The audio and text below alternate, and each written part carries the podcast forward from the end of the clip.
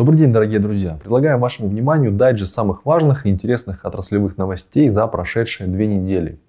Фонд международного медицинского кластера, иначе ММК, Сколково подготовит ряд поправок в федеральный закон 2015 года, который регламентирует деятельность кластера. Среди прочего предлагается расширить список стран, чьи клиники могут работать в ММК. Сейчас ММК может сотрудничать с зарубежными компаниями из стран так называемой Организации экономического сотрудничества и развития ОССР. И если поправки будут приняты, то в кластер можно будет привлечь клиники из Китая и стран Ближнего Востока. Еще одна инициатива касается ввоза незарегистрированных лекарственных препаратов и медицинских изделий. Для этого кластер предлагает внести поправки в правила о выдаче разрешений на ввоз такой продукции на территорию ММК.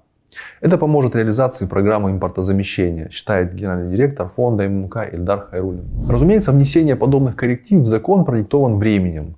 Постоянно увеличивающийся список санкций со стороны западных стран заставляет участников рынка искать новых партнеров. Ну и, конечно, актуальна как никогда тема импортозамещения. В связи с чем Минцифры начал создавать маркетплейс российского программного обеспечения. Маркетплейс должен стать удобной площадкой для взаимодействия правообладателей и заказчиков российского программного обеспечения. Подать заявку можно на портале госуслуги и для заполнения необходима авторизация в качестве юридического лица. Обязательное же условие – продукт должен быть включен в реестр российского программного обеспечения и нужно будет ввести его регистрационный номер в эту систему. В списке также немало ПО для отрасли здравоохранения. Это ЛИС, МИС, РМИС и другие. Информацию, содержащуюся в реестре, дублировать не нужно. Она впоследствии будет подтянута автоматически. Это рассказывает замглавы Минцифры России Максим Паршин. У каждого продукта на маркетплейсе будет отдельная страница. Она будет содержать данные о его функциях, стоимости, сферах применения, ну и совместимости с операционными системами, а также информацию о том, какое зарубежное решение он может заменить. Планируется, что портал начнет работу уже в апреле этого года. Уже в этом году в России могут появиться собственные МРТ-аппараты. Их собирается собрать Русатом Healthcare, дивизион госкомпании Росатом, отвечающий за разработку в области здравоохранения и ядерной медицины.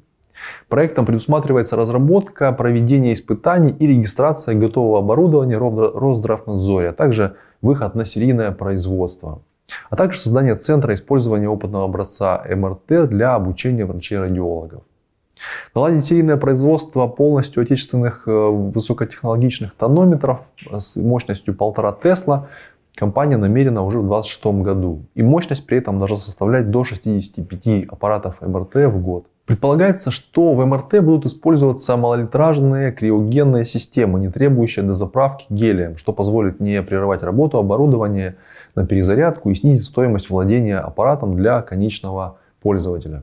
МРТ будет иметь широкую апертуру тоннеля магнитной системы и особое внимание будет уделено безопасности и сервису оборудования, обещают в Русатом Healthcare. По данным компании, по нормативам ВОЗ в лечебных учреждениях страны должно быть э, установлено не менее 2500 тысяч аппаратов МРТ, в то время как в настоящее время функционирует порядка 1,4 тысячи единиц. Весьма обнадеживает новость о том, что в России разработали прототип медицинского робота для проведения ультразвуковых исследований RoboScan. Он разделяет традиционное УЗИ на два этапа. Это обследование пациента и анализ полученных данных.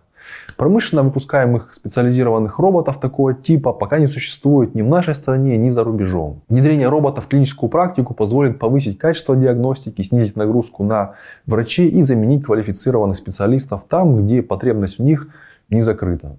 В настоящее время завершена сборка и отладка прототипа устройства с уже с оригинальным программным обеспечением. И впереди стендовые испытания, а также подготовка документации для сертификации медицинского устройства, которая предполагается примерно через год. Тем временем хирурги Северо-Западного окружного научно-клинического центра э, имени Соколова Федерального медико-биологического агентства России провели операцию по удалению опухоли поджелудочной железы с использованием отечественной технологии дополненной реальности. Об этом сообщила пресс-служба ФМБА. Специальные очки позволяют хирургу видеть изображение компьютерной томографии пациента прямо на операционном поле. Они разработаны научной группой профессора Владимира Иванова Института прикладной математики и механики Политехнического университета Петра Великого. С помощью системы дополненной реальности хирург через очки видит наслоение индивидуальной э, анатомии пациента и на оперируемый орган до выполнения разреза. И при желании отдельные элементы, например, орган, опухоль во всех подробностях, сосуды, нервы, и которая, каждая из которых может быть для удобства окрашена в разных цвет, или там, ну, с нее может быть смещен акцент, или наоборот поставлен акцент на те или иные э, элементы вот этого вот поля. Операция прошла под руководством заместителя э, генерального директора по научно-образовательной работе, главного хирурга, профессора Виктора Кащенко. В суперочках можно оперировать не все органы, а только те, которые надежно зафиксированы в теле человека, уточнил Кащенко. А, ну, то есть, например, желудок э, оперировать нельзя, потому что он, ну, как бы подвижен. Кишечник тоже нельзя. Вот, например, поджелудочную железу, почки, лор, органы подходят под новую методику прекрасно. И также эта методика может быть интересна нейрохирургам. Об импортозамещении и том, как введение экономических санкций против России повлияет на российское э, здравоохранение, можно узнать из нашего свежего обзора на портале Эвикея. А на портале CNews был опубликован ежегодный топ-10 женщин, занимающихся, э, занимающих первые роли в крупных IT-организациях и проектах цифровизации. Читателям предложили проголосовать за самых ярких и влиятельных представительниц отрасли. И по итогам народного голосования абсолютным лидером стала представитель Федерального фонда ОМС Елена Чернякова. Она побеждает, набрав больше 30% голосов. Другой внебюджетный государственный фонд, это фонд социального страхования, тоже попал в наше поле зрения, разместив на портале госзакупок контракт на выполнение научно-исследовательской и опытно-конструкторской работы по теме разработка концепции информационного взаимодействия участников системы обязательного социального страхования Российской Федерации. А, сумма лота 21,6 миллионов рублей. Как ожидает ФСС, построение новой информационной системы позволит получать достоверную информацию о состоянии здоровья работников предприятий. И через нее организации также смогут передавать информацию о состоянии здоровья сотрудников и мерах по охране труда в единую информационную систему соцстрах. Внедрение такой системы в конечном счете послужит Э, задача реализации профилактического подхода, направленного на недопущение и раннее выявление профессиональных заболеваний, а также формирование системы комплексных профилактики в целях укрепления здоровья на производстве, следует из тех задания. Разработчики вскоре могут понадобиться и Минздраву России. На выставке здравоохранения Урала в Екатеринбурге ведомство анонсировало планы по созданию отечественной системы интернет-бронирования в сфере медицинского туризма. Это облегчит пациентам выбор медорганизации для лечение, в которое пациент может поехать а, и ну, с целью, собственно, получения медицинской помощи. По словам заместителя директора Департамента международного сотрудничества и связи с общественностью Андрея Гейдерова, а, Минздрав готов помогать российским клиникам выявлять их сильные стороны и заинтересован в достижении синергетического эффекта. Для этого и предлагается создать такой медицинский аналог Booking в России. Пока одни пациенты собирают чемоданы и отправляются за необходимой медицинской помощью в другие регионы и даже страны, Другие предпочитают общаться с медицинским персоналом, не покидая собственного дома. Технологии дистанционного мониторинга пациентов в США используют 57% медицинских практик. К январю 2024 года они могут быть внедрены в 76% практик. Это, об этом свидетельствуют результаты опроса, проведенного Sage Growth Partners. И лишь четверть респондентов заявили, что вообще не планируют использовать телемониторинг. Однако при всей ценности удаленного мониторинга его внедрение сопровождается сложностями.